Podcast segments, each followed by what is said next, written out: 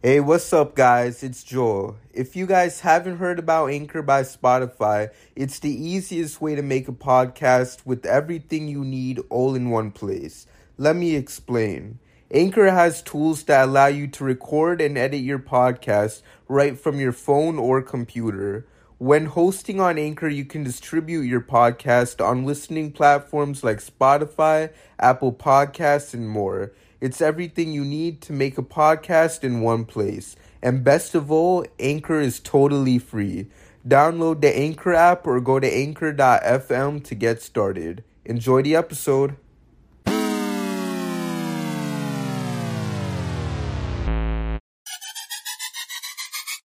Hello, everyone, and welcome to another episode of the Heat vs. the World podcast. Like always, I'm your host, Joel Jacob, and you can follow me at Twitter at JoelKJacob underscore. And with me always, I got some guests. So first, we got Miami Clutch PE. Say what's up to the people, Clutch. What's up? What's up, everybody? Miami Clutch PE on Twitter. Follow me. I'll follow right back. And then following him, we got our female correspondent, Angelina Martel. Say what's up to the people, Angelina. Yo, what's going on Heat versus the world? It's your female correspondent, Angelina Martel. You can follow me on Twitter at Angie Martel with two E's. I'm following, I can follow you guys up on all the latest Miami Heat updates, so you got me with that. And then following her, we got a Five Reason Sports contributor, also, I guess you could call a well known author as well. Um, none other than Mr. Brian Young. Say what's up to the people, Brian. What's up, everybody? You can follow me at at Brian is the King. That's Brian with a Y. Um, if you want to read some creepy stories, uh, you know, search up my newest horror series. I investigate disturbing cases, or just look up my Reddit name, Brian Y97, and you'll find him. And then following him, we got a special guest. You can catch him on Twitter when he's not getting clapped by the feds. Say what's up to the people, Omar. Hey, it's me, it's Omar. You can follow me on Twitter, Biscayne Bam, and I'm changing up a lot. I'm changing up a lot of things so I don't get clapped by the feds again. so, without further ado, let's get started with today's episode. So, I don't really know how to explain what we saw last night. The Heat went and they played the Clippers. It seemed like a given win. There was no Paul George, there was no Kawhi Leonard, and there was no um, Patrick Beverley. However, a Marcus Morris led Clippers team goes out and beats the Heat. So, I don't know. Who wants to start first and talk about what we witnessed last night? I'll go first if you guys don't mind. Mm-hmm. I just want to start by saying we really have no excuse as to why we lost this game, considering it was such a given game and considering the players that were out against the Clippers, you know, like you said, Kawhi Leonard, Paul George, Patrick Beverley, they're the leading scorers. Kawhi Leonard's the leading scorer. The Clippers, he averages about 26 points a game. So you think having him out against Miami would give them like a much higher advantage, which it should have, but you know, we didn't play as hard as we should have, and I feel like we could have definitely showed out more than we did. Of course, like we had, like we were up by some points like early in the game, and then we kind of lost our balance and just kind of went downhill from there. We didn't lose by a lot, but you know, a loss is still a loss, and uh, considering, like I said, considering the players that had out that game, that should have been a, been a given win. But um, for players, Butler triple doubled again last game. He did that the game before as well against um, Houston. So I'm glad that he was able to accomplish that. Adebayo got a double double. Um, Robinson went three and eleven for threes, which if all I have to say is if he doesn't step up his game, he's going to be put in some trade packages, trade proposals, all that. So, what do you guys have to think about how the players performed last game? Um, you know what? Honestly, I'm at the point where I'm not even surprised. Um, you know, you guys also, uh, you know, we didn't mention that Nick Batum was out as well, who is, I think, a really good forward. Um, yeah, the team is just bad, you know? So, as much as we want to say that this was a game that they should have won, I don't know if they should have won it. They they they kind of just suck. So it's this is kind of expected. Mm-hmm. Yeah. Um, my God, where do I begin with this team? Just Just listen. A 30 point triple double by Jimmy Butler. Bam Adebayo, 27 points, and he's flirting with a triple double. Tyler ends up with 27, and we still lose. What the hell? I I don't get it anymore. Trying to make excuses for this team. I'll start with the most negative part that I saw yesterday. The power forwards cannot guard anything. Kelly Olynyk, Mo Harkless, they a parked tr- a traffic cone could play better defense than that. What I don't understand what happened. Kelly giving up so many threes, so many threes, getting lit up by by Marcus Morris. Um, only had two points, by the way. Went one for six from the field. And then you got Mo Harkless. Every time he would cheat on the defense, trying to get a stupid, stupid, stupid double team. And boom, wide open three pointer again and again and again. The power forward spot for this team is god awful. I don't even want to bring up Iguodala because he's only good for what one steal a game from one of those hand swats he always does, and that's it. You never hear from him again. Mm-hmm. Jesus, this team is bad. Nunn reverted back to that COVID Nunn because he did not show up. You probably saw the Clippers name and got scared. It's there's no excuse for this team. Literally no excuse. Mm-hmm. Yeah, no, you're right. Like, even Tyler Herro said it in an interview. There's no excuse as to why we lost this game because really, I feel like what this team's biggest like improvement that they need to make on is defense. We have absolutely zero defense, and like Clutch said, our power forwards are not making the cut. If like I'm being quite honest, and we just need to improve on our defense overall. What I tend to notice is that we tend to steer clear of the players when they have the ball, and then when we have the ball, they're all up on us and they're trying to get that um, they're trying to get that rebound, that turnover, whatever is necessary. But I really feel like we need to start clamping down more on those players, regardless of the team, whether it may be the Clippers, um, the Lakers in the future, the Warriors, like tomorrow's game. We just got to step up our defensive game, really. Offensively, we're doing good. We, there are some things that some players could improve on, like maybe Achiuwa. Um, who else? I don't know, but ma- mainly I think Achiuwa needs to improve on his offensive, um, offensive like I don't know the word for it, but offensive like capabilities maybe, and he needs to learn a more wide variety than just dunking or assisting. He needs to start shooting threes because I tend to notice he goes 0 and 0 for threes like all his games. So, but yeah, overall, just defensively, we really need to get it together, and Spo needs to like get that in their heads, really. Yeah, I think the problem, as far as I see it, is I just don't think that they have a lot of capable defenders. I mean, the guys playing big minutes, you know, at least at, especially at the guard positions, like Duncan Robinson, Kendrick Nunn, Tyler Herro. Um, those guys just aren't capable of defending. I mean, part of it is effort and strategy and, you know, all of that. But I think part of it is also just like the biological, physical factor of it, you know? Some people just don't have the athleticism. Some people just don't have the coordination or the reaction time to, to, to defend well. And you're also dealing with guys who are smaller. You know, Tyler Herro, they call him T-Rex arms for a reason. You know, that makes the difference when you're in a sport where the main thing is being tall and long.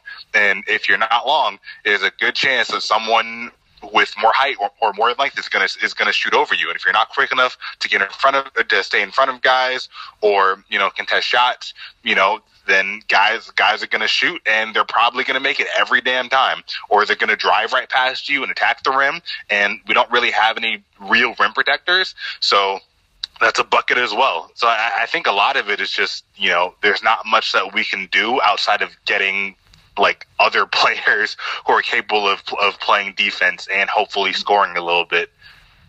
Yeah, like look at Kendrick Nunn. He's six foot three. How many um, players you see on the court, like when we play that are six foot three? You know, it's a it's not a liability, but it's more of a disadvantage offensively and defensively because of his height. Because it's easier for him for his shot to get blocked, or it's harder for him to defend like a six ten guard. You know, so it's harder for him based on his height. But he's lucky he has the range, he has the skill, the agility, all that good stuff. Mm-hmm. And Omar, how do you feel? Um, at this point, I don't even know to what to say because this team, like, um, like I, I just there's not really much to say about this because like they just keep they just keep they won't walk the talk. Like we hear the same things after every game, and they on one some nights like they could, they on nights they defend they they can't score.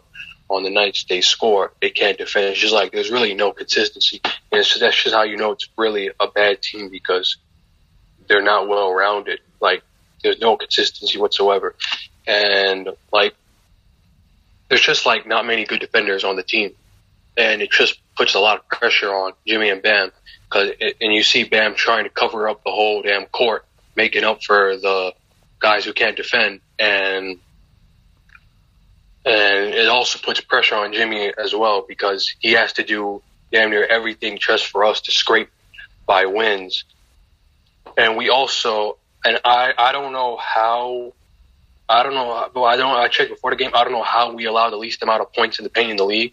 I don't know how that's, I don't know how we do that, but it definitely feels like we allow, it definitely feels like that paint is, is like a layup line. We, we, we couldn't stop Ivica Zubac. Like, come on and the shooters aren't even making their shots this year, which is a which is like a, a huge detriment to the team because if you're not making shots, and we keep shooting those threes, and and it's leading to one and done points. Like there's no second chance opportunities because we really can't rebound, and no second chance points matters. Every single point matters, and we're just there's a lot of basic stuff as well we can't do like like like Tyler Herro not boxing out, which led to the Payton Pritchard game winner, and uh, like not hitting the wide like a team like guys like Duncan Robinson, Kelly Olynyk, not hit, doing the simple stuff like hit wide open shots. Like it's just really a different team, and it's just really sad. And I definitely think we have to make a, a move. Mm-hmm.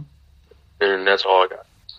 I mean, oh my gosh! Like you watched last night and now I'm kind of more mad that you bring up Brian that like Nick Batum wasn't playing either. So you look at all the players who are out. No Kawhi, no PG, no Pat Beverley, no um Nicholas Batum either, and you still can't beat the Clippers.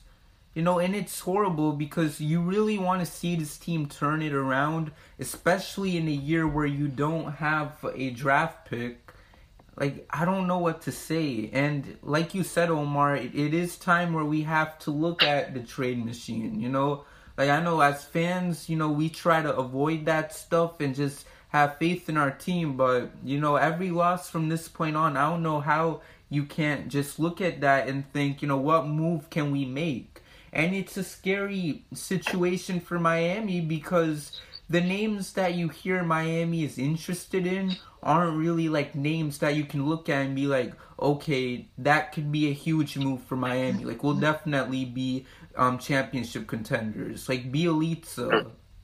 What is Bjelica gonna do? I mean seriously. It's be it's be the last like, like he don't play he don't I don't I, I don't he doesn't play any defense and we definitely and if you're not a star player, we definitely don't need that. Mm-hmm. Like honestly, and then and I don't know, and it just feels horrible. And at the same time, you can't help but feel right when you look at how all these people wanted to come out and say, don't trade for James Harden, don't do for that, don't trade the depth in a COVID year. You come out and you say all that, and then you watch the depth lose to a um Clippers team that didn't have all their star power last night. I mean, how can you back that up and then watch last night's game and still think that that argument is accurate. Because if James Harden is here, we would probably be one of the best teams in the Eastern Conference, if not the best. So that's, I just don't know what to say really.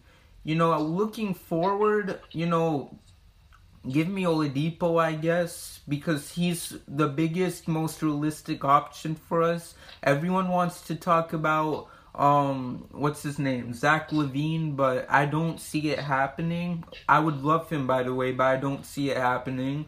And then you have John Collins, who I guess Miami doesn't necessarily have the assets to land him, but multi, I mean, more, what's it, three or four team trades exist, so we'll see what happens there. But right now, you know, if you're a Heat fan, I think you look at this loss and you wonder, like, do you really have faith? Do you really think you can move on and say that this team is going to be a contender in the playoffs? Because right now, this certainly doesn't seem like the team that we fell in love with last year, that team who made the finals, if we're being honest. Now I'm all for optimism. You, you know it's bad. Mm-hmm. Wait, are you gonna? Are you gonna talk? You know it's bad. Oh, you speak. Oh, you go.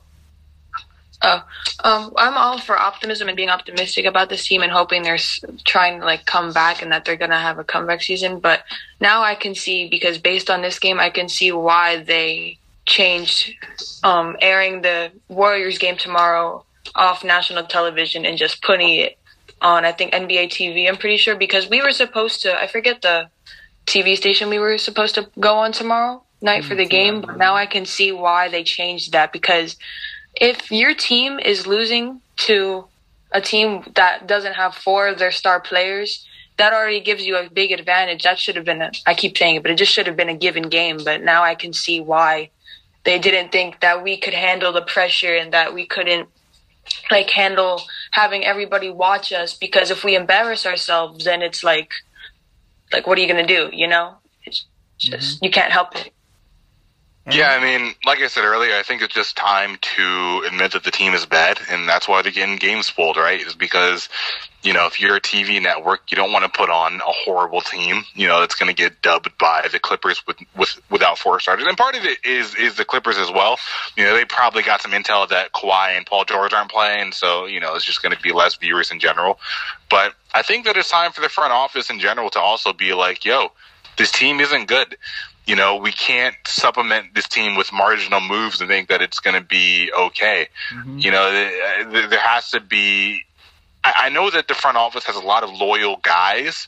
Um, you know, and, and Spo is is especially one of those guys that has a lot of input, and he's, you know, for for better or for worse, he's a very loyal dude, and you know, it might be tough for him to to agree to trade a guy like a Duncan Robinson or a Tyler Herro, Um, but those are moves you got to make. Honestly, like you have to look at the bigger, you know, the bigger uh, names kind of shake things up.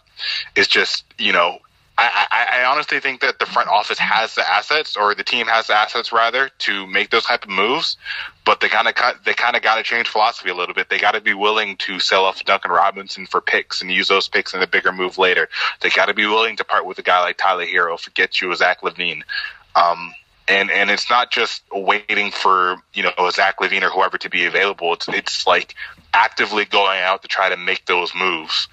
But it, it remains to be seen if that's kind of their prerogative right now. I can very much see a situation where if you ask them, they're like, oh, "I'm just waiting to get healthy and make sure that everybody's you know together and builds the chemistry." Goran's out, you know, a lot of these excuses to kind of you know keep it keep it moving forward as is, and maybe add a Bjelica or someone else on the periphery.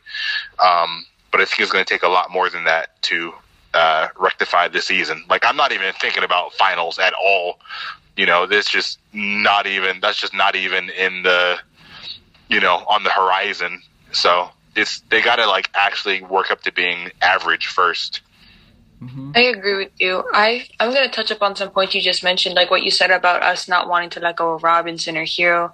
I feel like we idolize Herro way too much because I know people compare him as jokes to like Bradley Beal and what's his face Steph Curry. I know those are all jokes, but it's like some people actually believe that's like he's the be all end all for a team. And in my opinion, I think he peaked way too early. Like last year in the bubble is when everyone started like really recognizing, like, oh, yo, Tyler Herro, you know, he's like a rookie. This is his first year, and look at all the stuff he's doing for the team in the NBA, whatnot.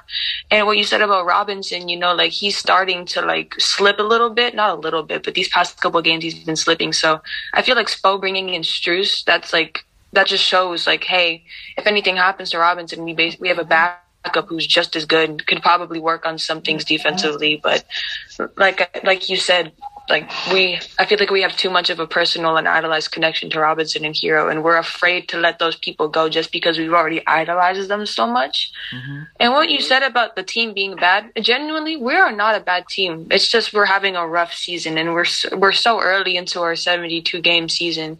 We just I can I can understand why people are mad. I'm myself it's frustrating watching some of these games, especially last night's. Um but yeah, we just need to bounce back. We I mean, I know Dragic not having Dragic right now is an ex- like isn't an excuse as to why we're playing bad, but defensively, it's Bradley's out for like uh, three weeks to a month, and he's the real like foundation of our defense. And Iguodala can do some things defensively. Bam, right now it's Bam playing defensively, like just being a total defender on the court and just making sure that like I forget who brought up this point, but he's like making up for all of the missed rebounds, all the missed um like turnovers, steals, blocks, etc. So we need to definitely clamp down more and just work on a lot of things defensively. And if we start to like like before the half of the season ends, because I know they split it into halves. If we're still under 500 by the end of this half, then I will I'll start to like convince myself like, okay, we're not doing as hot as we should be, and we can like we're not as good of a team as we were last year. And I feel like the whole thing with that is we set our standards so high because we like last year in the finals we swept the Pacers, almost swept Milwaukee, beat the Celtics and went to game 6 with the Lakers. So, you know, that's not an easy task to accomplish especially for an underrated team like that. And just considering the players we had and how much they helped us grow, like Jimmy, Adebayo, Herro, Robinson, but they were like all huge contributors to our team. I mean, every player has something to contribute to our team, but those were like the main contributors at the time. So I feel like once we get our groove back, I've been saying this, once we get our groove back, we'll be good, but we have most of our good players back. Like Jimmy's back, Herro's back, um, Bam's here. Like, you know, we have all our main contributors and our main players. So, Mm-hmm. I feel like we just need to work on some more things and I, I hope we'll be good. So I just try to be as optimistic as I can because I hate to bash my favorite team, you know. Right. You just gotta especially like these podcasts, like talking about a professional basketball team, you always have to be optimistic and you just have to keep it I mean, of course you have to keep it real, but at the same time there's a silver there's a silver lining to everything, like Jason Jackson said in our previous podcast. So I just try to be as positive as I can about the situation right. even right. if it hurts me about it. But. Right. So, I I agree. Um, going on what you just said about not bashing your team, I'm not only going to do that because I basically already did that with my opening statement, but I'm going to bash my favorite player on this team because look, I look, we know I love Duncan Robinson. He's been great last season. Started off decent this year, but Duncan, I don't know if you listen to podcast. Well, you do. You do. Listen. He has his own podcast. if you if you by any chance come upon this, you're my guy. I love you, dog. But we all love you, bro. We all love you. You're our dog. But you're playing like crap, dude. I know it's a shooters league and shooters slump, and you're gonna get back into it eventually. I agree, but dude, pick it up. You you're trying to get paid here. And now, in the beginning of the season, we're talking about 18, 20 million for you. You're not worth that. Not now. Mm-hmm. I would have paid that for you earlier in the season. Now, I don't think I'll I'll break 10 million for you. So, dude, pick it up.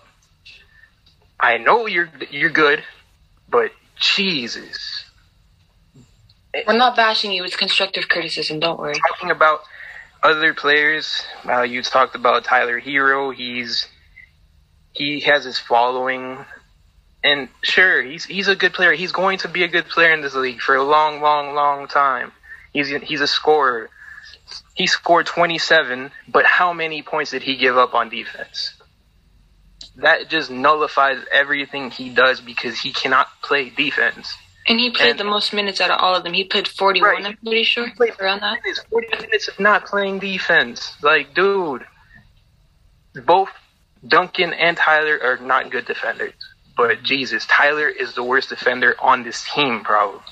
And that's not a good look, especially when you have so much potential on the offensive side. Do something. Something, one little thing that shows me that you're there on defense. But dude, Duncan Robinson at least gets better defensive positioning. But Tyler just does not show up on defense. He doesn't take the hits, doesn't set up charges, nothing. He he contributes nothing on the defensive end. I like Tyler. I like Tyler a lot, but it's time. If he cannot pick it up on defense, it's time to move on because Erik Spoelstra's defense is elite when he has capable defenders on the floor. Mm-hmm. And that's something Spoelstra needs to work on because he needs to adjust and realize we don't have capable defenders on the floor. His defense is elite when you have capable defenders, but we don't. So it's time to adjust, stop switching on everything because that just creates horrible mismatches for guys like Tyler and Duncan and puts guys like I saw yesterday Kendrick Nunn was on on Zubac. What like these switches can't happen so willing for willingly. It's a frustrating time, and obviously you need to make a move. The guard position cannot guard anybody. None of the guards, none of the power forwards. You got Jimmy, Bradley who's out, Bam, Iguodala who can't play in long spurts, and I guess and Achiuwa on the inside, but he's showing he's not there yet on the perimeter for to be able to to be effective on switches. So you got a handful of good defenders on your team out of 15. It's time to make a move, do something, put all of those bad defenders together in the package, send them out, bring out a good one. Bring on a Victor Oladipo who will probably make a bigger impact on this team than people give him credit for. Mm-hmm. That's my personal opinion. But do something because this is not going to work. And newsflash, tomorrow we see Steph Curry. So let's see what happens. Mm, It'll be entertaining. It's going to be a fun game. another Um, late game.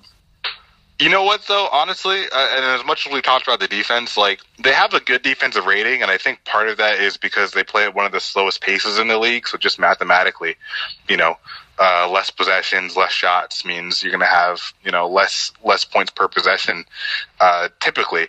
Uh, but I do want to say the offense has also been terrible, and that's largely because our shooters haven't been, you know, hitting their shots at a at a high rate.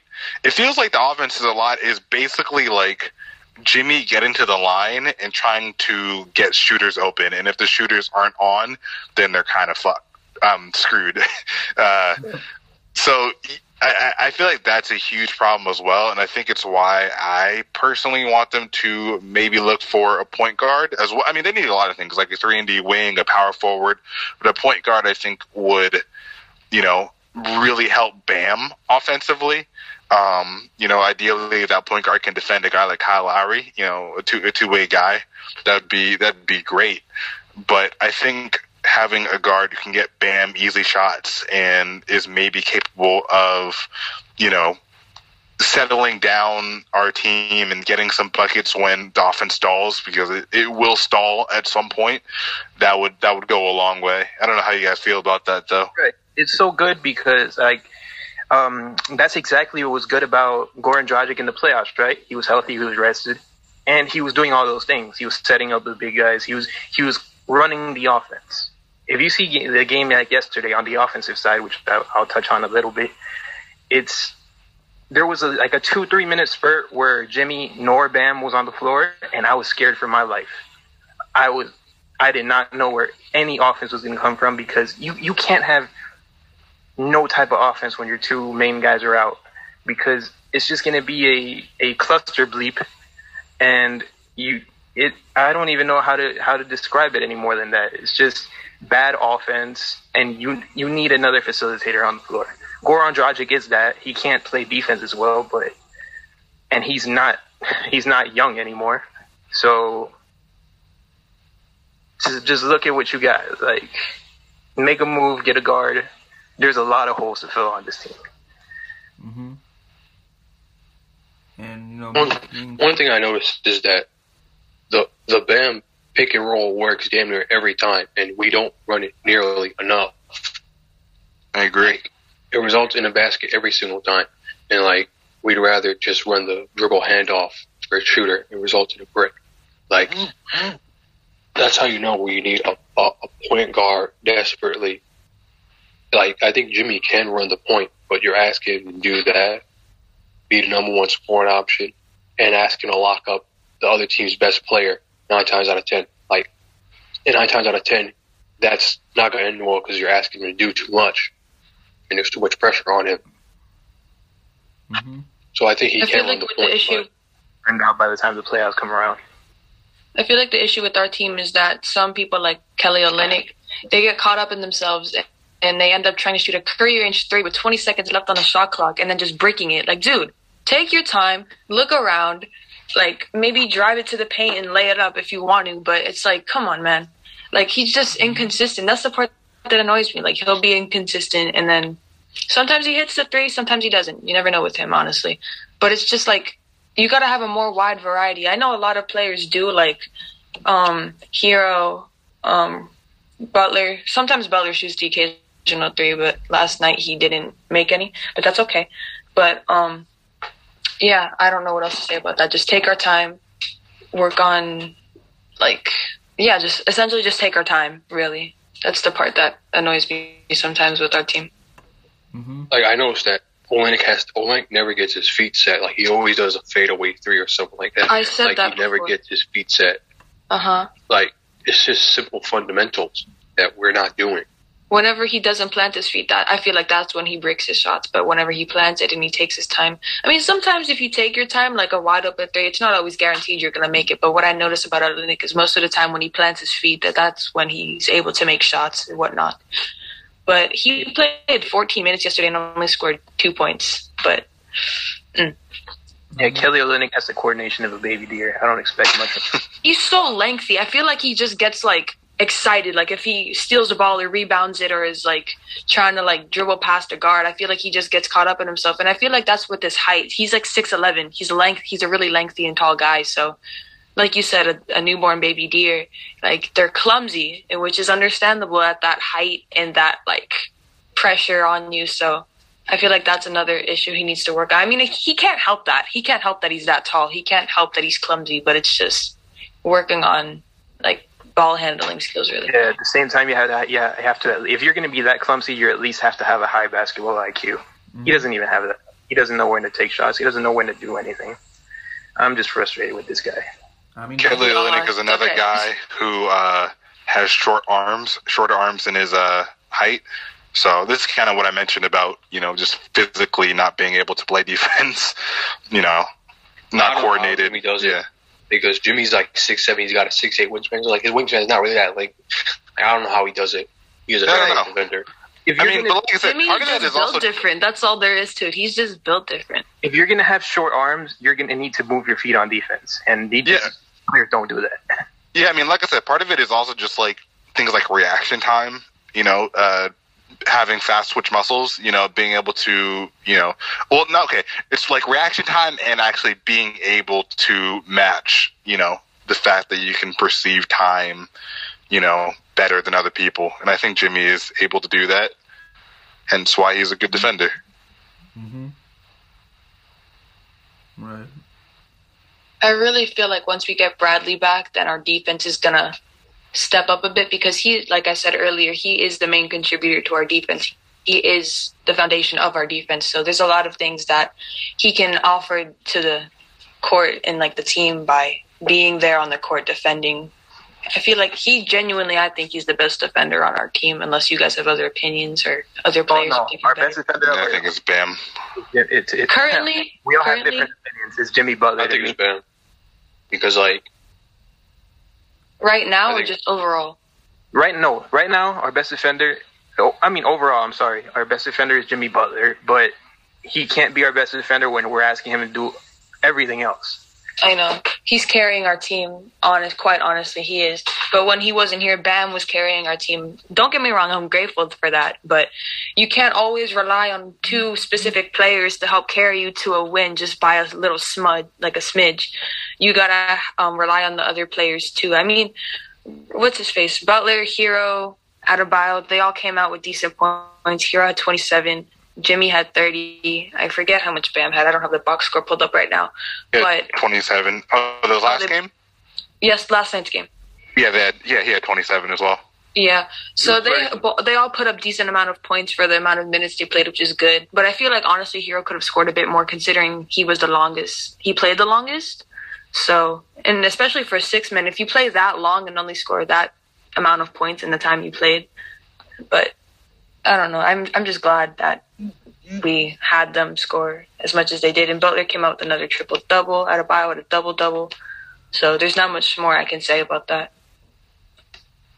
hmm You know, and then does anyone else have anything else they want to share before we move on to the next topic? Um, yeah, just that you know, even even when we get the defense right, the offense is still going to be a mess. And in theory, they have a lot of good offensive players, but they're just not playing up to uh, their talent. So that's just an important thing to keep in mind. Right. You know, and then moving on, I mean, because this is already a thing that we do every episode. So let's look at the trade machine. So let's see. So let's talk about how the biggest whale for the Heat right now is none other than my guy Bjelica. Let's talk about how the big three of Bjelica, Jimmy, and Bam is gonna win us a championship. How do y'all feel about that one? Okay, well, I know you're kidding, but be, Bjelica, at least, at least to be honest, I take Bjelica over Kelly Olynyk because I like consistency more than anything, and I think he's a more consistent player when he's out there than Kelly Olynyk being up and down and 75% down, 25% up every time. So I'd I'd take Bjelica over over uh, Kelly Olynyk. If we're gonna lose our trade exception or uh, some sort of exception we have, if we don't use it, might as well just go out and try it. Mm-hmm. Anyone? Yeah, I mean, it's it's like for me, it's a lateral move. I don't think it changes anything. So. I, I don't. I wouldn't give up anything for him personally. I wouldn't. Get, I wouldn't even give up a second round pick. Like I think that they can probably develop someone in the second round. You know, assuming they're going to play that guy. Uh, you know, to a better player than Bjelica.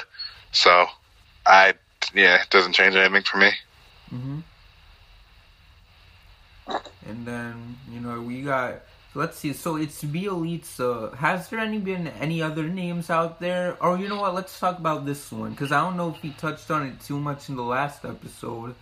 John John Collins because I love John Collins. I think everyone would love the idea of him being in the front court with Bam, but let's be real. Is that honestly a realistic option though? Can we like strongly say to ourselves like we're getting John Collins on the Heat very soon? Okay, personally, we can get him. We can because we can we can either we have decent players we can give, or we can turn those decent players into picks, which then we can give to them.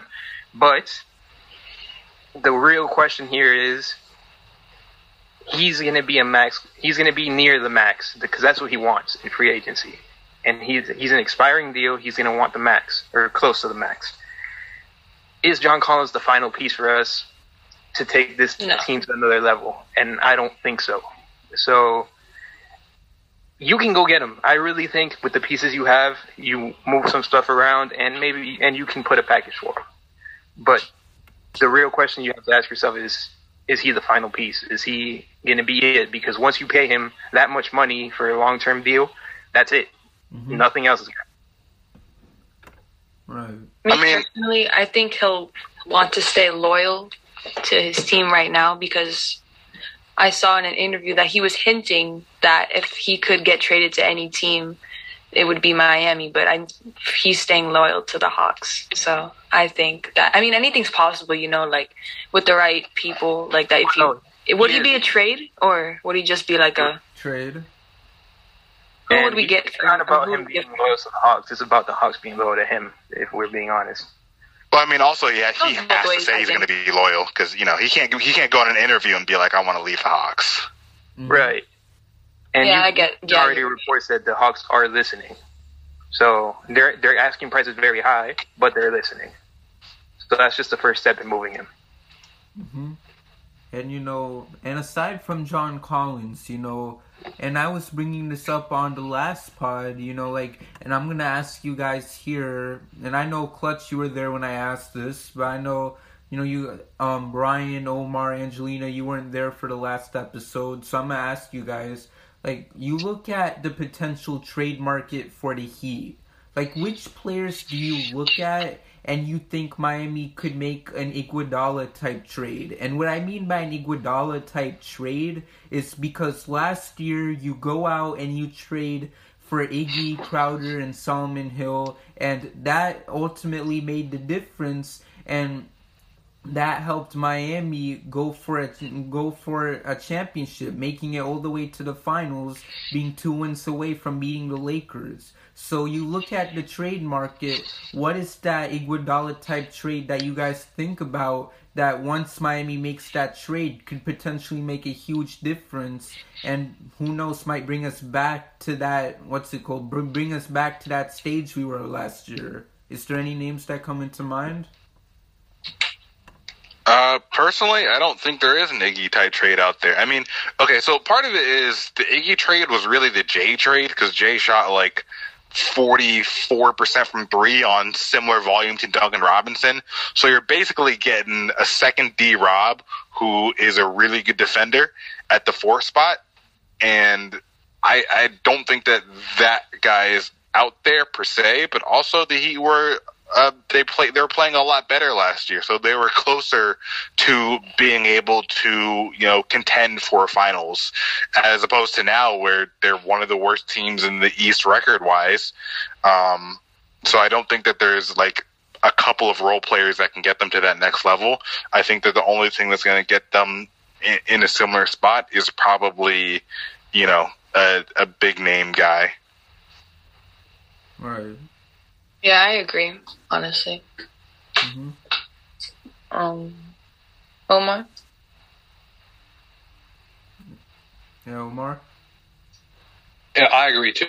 I think if we want to get over at home, we have to add that third star because last year we were much closer and we are playing much better.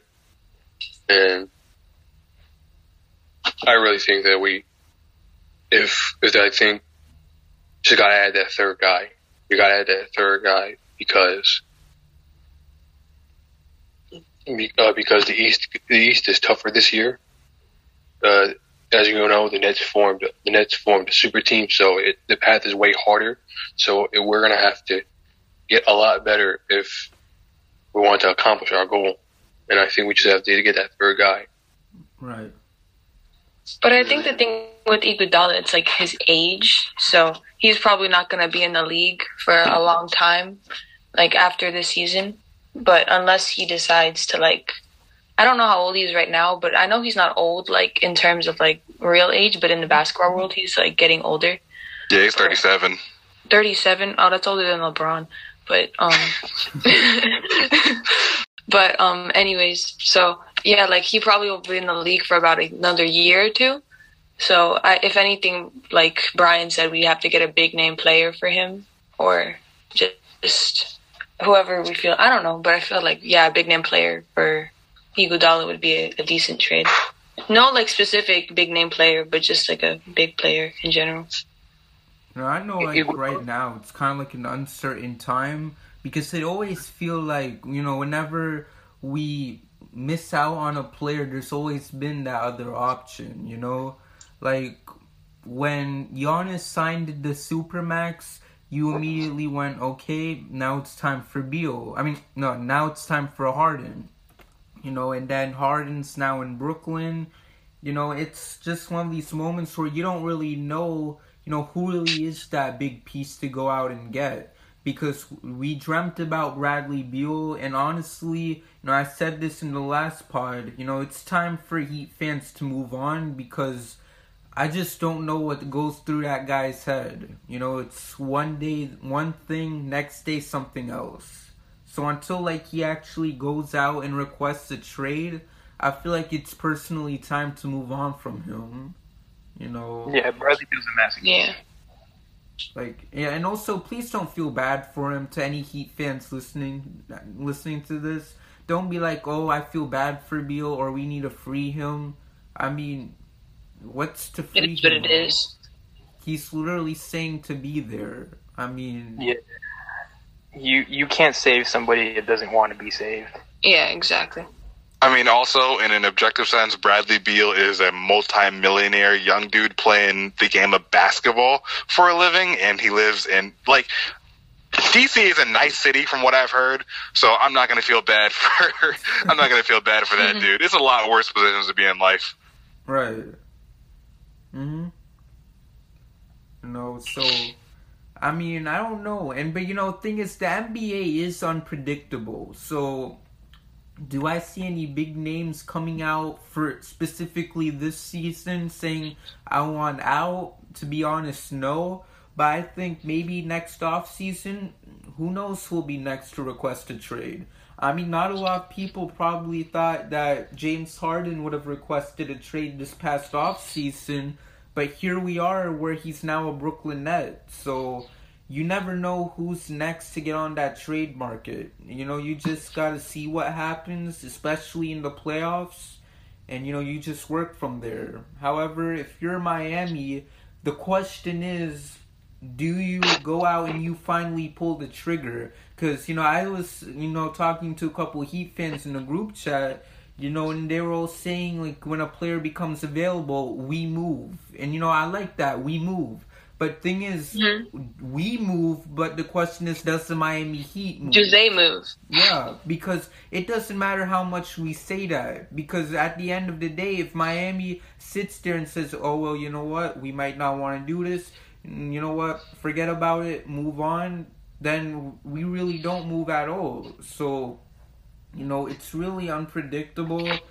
I really do hope we get someone soon. Like I said, Oladipo. But I'm really scared something is gonna happen and like for some reason he goes elsewhere. You know, I don't want to think that, but you know, I, at the same time, I still think how we missed out on someone like James Harden. You know, I just it's just such a nerve wracking time to be a Heat fan because you just don't know like what it's you have to wonder like what are they basing their decisions off of and I don't like you want you didn't want to trade depth for James Harden and they just lost to a weak Clippers team last night. I mean, what else what other information do you need? You know? I mean I mean, honestly, I'm kind of glad we didn't go through with the Harden trade only because they wanted like half our team for one player. And you give it to them. What? I'm not, I'm sorry to disagree here, but y y- they won't have our team. Give it to them because For one half our player? Yes, All the names they it. wanted Like, for yes. one player? give everybody. I would have done it. And sign people off of free agency. Ersin Il- Ilyasova, who's a very decent player. Dewayne Dedmon. I- there- I personally Marty would've done Hollis it. Jefferson. Like, There's Spoon, a bunch of like the, people the who. Spoon, the crew. Spoon, That's the just crew. my They personal constantly opinion. find good players from the G League. Like we literally found Max Strus. Like Max Strus is good. We continuously find good players out of the G League. Like we can do this, but a player like Harden doesn't come around mhm. often. I would have done it. Yeah, you want all these players. You want And Precious. for the picks, like I don't care. About, I don't care about You want Precious, Duncan, Tyler. like Whoever. for those picks. If for those, yeah, if for those picks, I don't care because in 2018, I don't think we had a first round pick, and we got Duncan and or Nunn.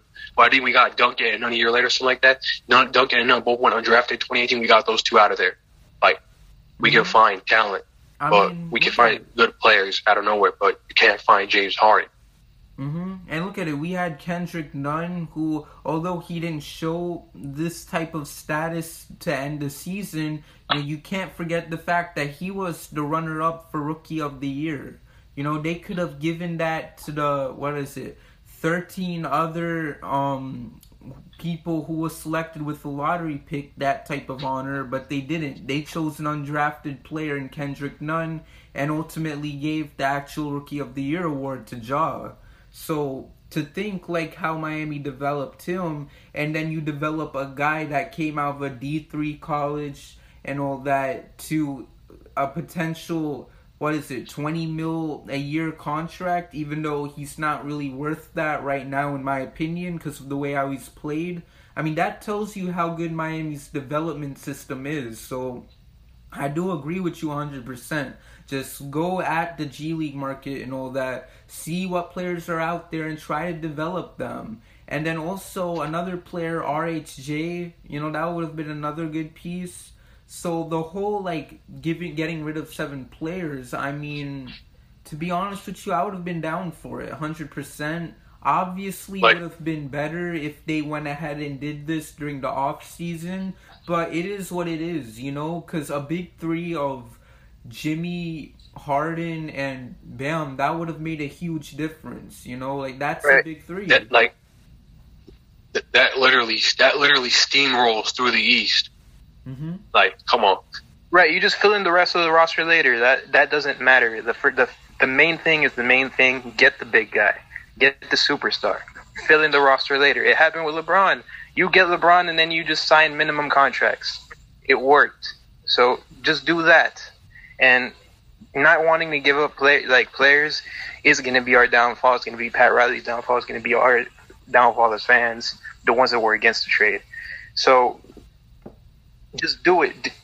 Do whatever it takes to get the guy you want. So and it's so, and they it's so confusing too because this is Pat we're talking about. Like this was the same guy, and we've acknowledged it a lot in the past on this pod. Is like he went out and he was willing to trade players like Caron Butler and all them for Shaq.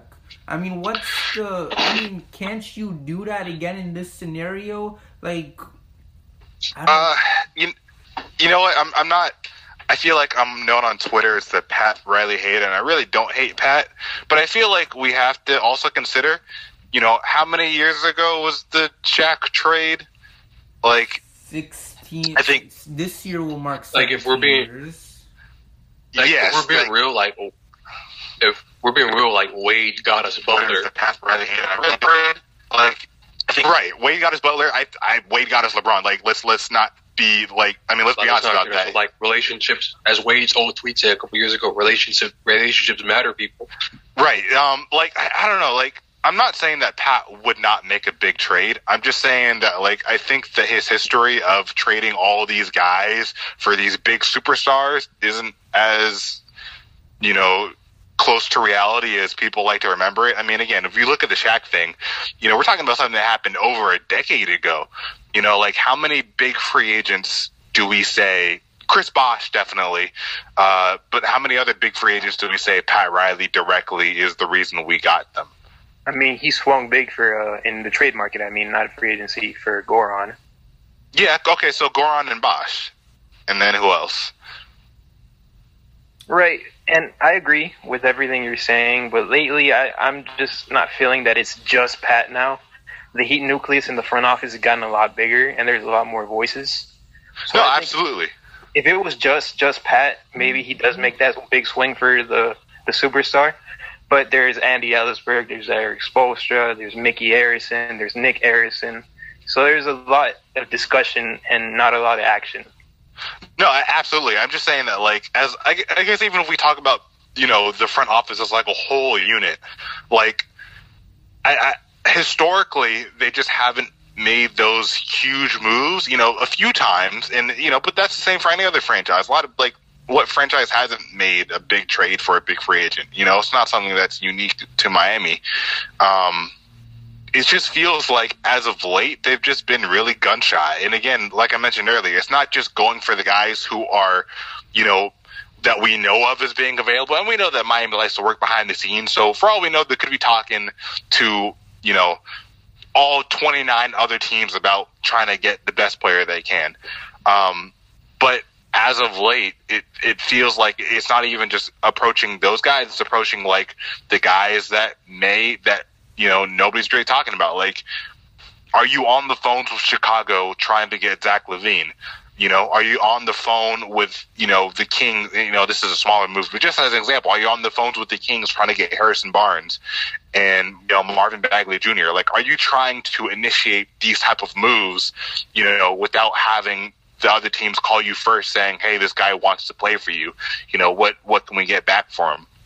So I feel like, you know, you know, we're not going to know if those type of things are going on, but I, I feel like that's kind of the action that they have to take. And I just, and I don't think we've seen that a lot in the past few years. Mm-hmm. Mean, it just, like I said, it's just such a confusing time in Heat, and like to be a Heat fan because you don't really know what's gonna happen now. I mean, you know, you just want to see Miami go out and make a trade, but it hasn't happened yet, and now you just want to know if it ever will. You know, you know, obviously the trade deadline is coming very soon. It's in a month from now. So we'll get our answer and we'll see if this Heat team wants to try to be a contender in the East or if they want to help OKC fade for Cade, you know? Ah, ah, that hurts so much, man. And, and it's Imagine they get the number one pick. Oh my gosh. It's a deep class. We could have done a lot with that pick. Ah, Trade it for, bro, uh, but damn. Um, that would actually would have been a good trade asset, uh huh. like Yeah, it would have. It's a deep class, and it's crazy how how everything's worked out. Because if the free agency class of 2021 was what it was five months ago, we would be okay. Uh, in my opinion, we would we would uh, obviously be mad, frustrated, whatever, but we would know 2021 is coming. Don't worry. There's Giannis, there's Paul George, there's Kawhi. So relax. But there's nothing anymore. There's the biggest free agents are going to be Kawhi, but he's not going anywhere. And then it's uh-huh. Oladipo and DeRozan. Yeah, we got we got like only way I have is like we gotta hope the Clippers just fall for Cliff or some shit like that. That's our only hope. But like, it, I don't think I don't I, I I do think they'll manage to keep Kawhi, but I, I, I think the last shot to get a superstar is you gotta hope the Clippers just fall off a cliff because PG signed his extension, but Kawhi he has a player option I believe this year. hmm Mhm. Right. So if you just, it's a very weird situation that we're in because of the fact that we don't have a pick, we don't have anything, we don't have a free agent to look forward to. Since I, like I said, one of the biggest free agents available in the summer is going to be Victor Oladipo. So I, why not get him now? He's an expiring contract. Give him a, give him. I hate to say the word. Give him a tryout for the rest of the season. See how he fits with Miami. If he's the real deal with Miami. If he's back to his Indiana form. And if it works, fine, re-sign him long term, and let's get this going. And if not, you have that money, and you make something happen in the offseason. Exactly. I've been hearing a lot of trade rumors about Blake Griffin. What do you guys have to think about that? Uh-uh. I don't want. No. Unless he Yeah. gets bought out, unless he Only gets, way, yeah. yeah, bought out only. All right, I'm not. If he gets bought out here- and the Heat sign Eric Reid wouldn't appreciate it very much, considering I all the no, I would love it so much because it would be so awkward for Eric Reid if the Heat get It'd him be off the funny. It'd be so funny. He goes from okay, this guy sucks to oh crap. Oh, I, the- I kind of have to support him now. You know, I have to, I, he he's on my team that I broadcast for. You know, I can't bash him anymore. I saw a compilation someone posted. It was Eric Reid bashing Blake Griffin for like two minutes straight. It Yeah, was, there's- there's it was the whole- highlight of my day. It was so fun. Yeah, there's a whole two minute highlight tape of just Eric Reid going at Blake Griffin in one game. That's just from one game. That's from the when we played the um Pistons. Nope, not the. Oh, he's- so funny. Like something about him being like one of the. He's aged like so much for a 31 year old or something like that. I Yeah, because we got to be honest. He fell off, I thought he was younger. He fell off a cliff. He fell off a cliff completely. Dude, st- he dude had a first a good first year in Detroit. After that, my God. I think he won Yeah, Rookie of the Year that one year he was with Detroit, like his first year. Like- or who was he with before? If he was with anyone else. Oh, yeah. No, but I mean, I mean, I think it's just injuries and not caring about playing for a bad team. So Yeah, it's like, knows? ah, Maybe, he gets bought out and goes to a contender or a really good team. Maybe he picks it up. Maybe he has more motivation. Who knows? But it's not worth taking that risk. Picking up on I don't know how many million dollars in his contract left, uh, I can look that up. I think it's thirty million, something like that. and it's a, I think thirty nine million dollar player option if I'm not wrong. Yeah, he's not. He's not declining that. Yeah, Exactly. uh, 36 this year, 30 at 39 next year. Yeah, so Never going to see that money again. I mean, he's a 6'10 super talented guy who still is probably very athletic, and I think it's I think his uh, poor play in Detroit is isn't because he's bad per se. I think it's just you know he doesn't care, and he's just not being used, you know, like he probably should be. And I think on a better team, he's probably going to have you know a renaissance here, and everyone's going to be like, oh, Blake Griffin's back, and he's probably internally thinking like, nah, I'm just playing in a place where I actually, you know, give a crap. So. I'm I'd like gonna ma- see it on a buyout, but yeah, it's just not worth taking that risk because of that big deal. and Yeah, it's no, you can't trade for that. They made they dropped a major thing, like a, I guess like a statistic. Well, not really statistic, but like I guess you'd say a fact is that um Blake he hasn't even dunked a ball in like since December 2019, which is crazy to think about because he's been known for all these highlights. And you hear that this guy who's still playing, like he hasn't even dunked a ball since December 2019. Like that's wild, right there. Did he win the dunk contest at the All Star game, or was it the three point contest? Oh no, dunk contest back in 2011 when he dunked over the car. Jumped over the hood of the car. yeah, let's be honest. Uh, I mean, yeah, the, he hasn't dunked in in a couple of years, but I mean, give him LeBron James, and I guarantee you he'll be catching lobs all day. Mm-hmm. So, you know, that's kind of that's kind of where I'm of at with him. Right, exactly. That's that's what I'm saying. You know, he goes to the Lakers, and he's going to be looking real, real good. I bet. You know, him and AD is that's that's going to be a t- tough front court, or that would be a tough front court hypothetically if that's where he went. But yeah, I just I just don't see it like you guys said unless he gets bought out. It's just you don't want a forty million dollar Blake Griffin on your on your books next season. Right, playing devil's advocate, the only reason Miami, and they won't, they will not, there's a 0% chance, but I'll play devil's advocate, is that Detroit would most likely attach a asset to it. That's maybe the only, and it's, it's still not happening, but maybe the only way, but yeah. Yeah, mm-hmm. You know, but then moving forward, I mean, like I said, it's just you know, it's all about what's on the market, and you just work from there. I mean, like I said, it's a confusing time, you know. So, I mean, I don't want to end the episode on a question mark, but does so. With that being said, does anyone has anything they want to add before we call today an episode? Um, let's get this win tomorrow and Thursday and Saturday and the rest of the road trip. That's all I have to say. Mm-hmm. Okay, I do want to say this about uh, Blake Griffin, real quick. Technically, Andre Iguodala, Kelly Olynyk, and Mo Harkless for Blake Griffin work straight up. And if That's they a, gave you a, a, pick, decent trade, I think. But That's a decent trade package. Olynyk, Iguodala, and Harkless. That I feel like that's a decent trade if package. it was, if it was only a year, I think the yeah, Pistons. I think the Pistons should accept that immediately. Like if you If it- get off, yeah, if it was contract, only, that's that, that's immediate win. if it was only a year, yes, but there's the player option. The player Imagine option. Olynyk gets traded and just goes off on his like whatever team he goes in next. Like he's just he starts to get consistent. Like once he goes on his other team, oh, I'd be so mad. Where was Yeah. that energy when you were on Miami? Come on now, man. See Kelly's all of a sudden a candidate for most improved player.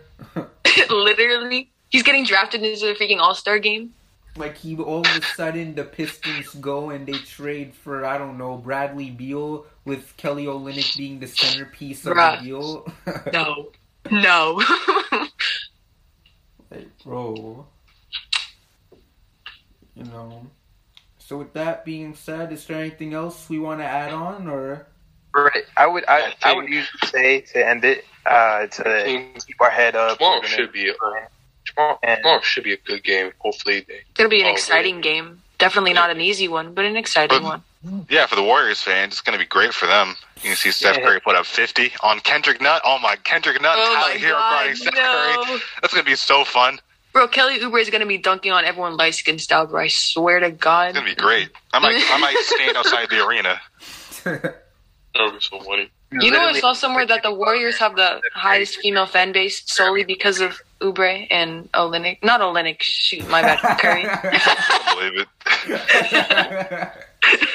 I think what you gotta do is this: you gotta try to I think we gotta try to make everybody but Steph beat us tomorrow because that Warriors roster isn't really. He's been going. Like, he has he averages like thirty points a game, like forty percent something. I think I don't know from what we gotta do, but just don't let like, just don't let him beat you. Like we got double, triple. That Warriors roster is like not that good, and we if we switching leave Kelly. Oubre open, I'll be fine with that. Just like, like do not, do, I better not see Herro or Nunn guard Curry. I want Jimmy or Bam on him at all times. Mm-hmm. Yeah, tomorrow's the game where we have to step up our defense, especially considering who we're I mean, playing. Warriors play D too, so yeah, they did as good as they'll probably be like a ninety or ninety five score, something like that. Mm-hmm. So, yeah. Anyways, so I that was an interesting fact, Angelina. I didn't know Warriors fans liked Olynyk like that. You know. Be quiet, man. I meant to say Curry and um, what's his face, Oubre Junior. I, y'all, y'all could have seen my reaction the minute I heard Olynyk. I'm like, what? Yeah, no, that was my bad. I got confused like when we were talking about Olynyk and trades. I don't know why that I said Olynyk, but that's my bad. I guess he's a decent looking guy. Although he looks like Shaggy from Scooby Doo, that's besides the point. You know, his man bun, his man bun pulls all the girls. You know, Yeah, that's his funny, milkshake brings all the boys to the yard. you no. know what? Dear Lord, watch over us. Anyways, with that being said, um, like I said, so anything else, or are we ready to wrap it up? Mm-hmm, I'm good. I'm I'm good. good. I'm alright. All right, and then also want to say at the end, big shout out to Meyers Leonard if you're listening to this. Thank you for agreeing to hop on the pod, y'all. It's gonna be our first. Very soon, we're gonna be shooting our first pod with a player from the Heat, so that's gonna be very exciting to do. So to all the Heat vs the World fans out there, stay tuned for that, and let's call it a wrap. Thank you all for tuning in.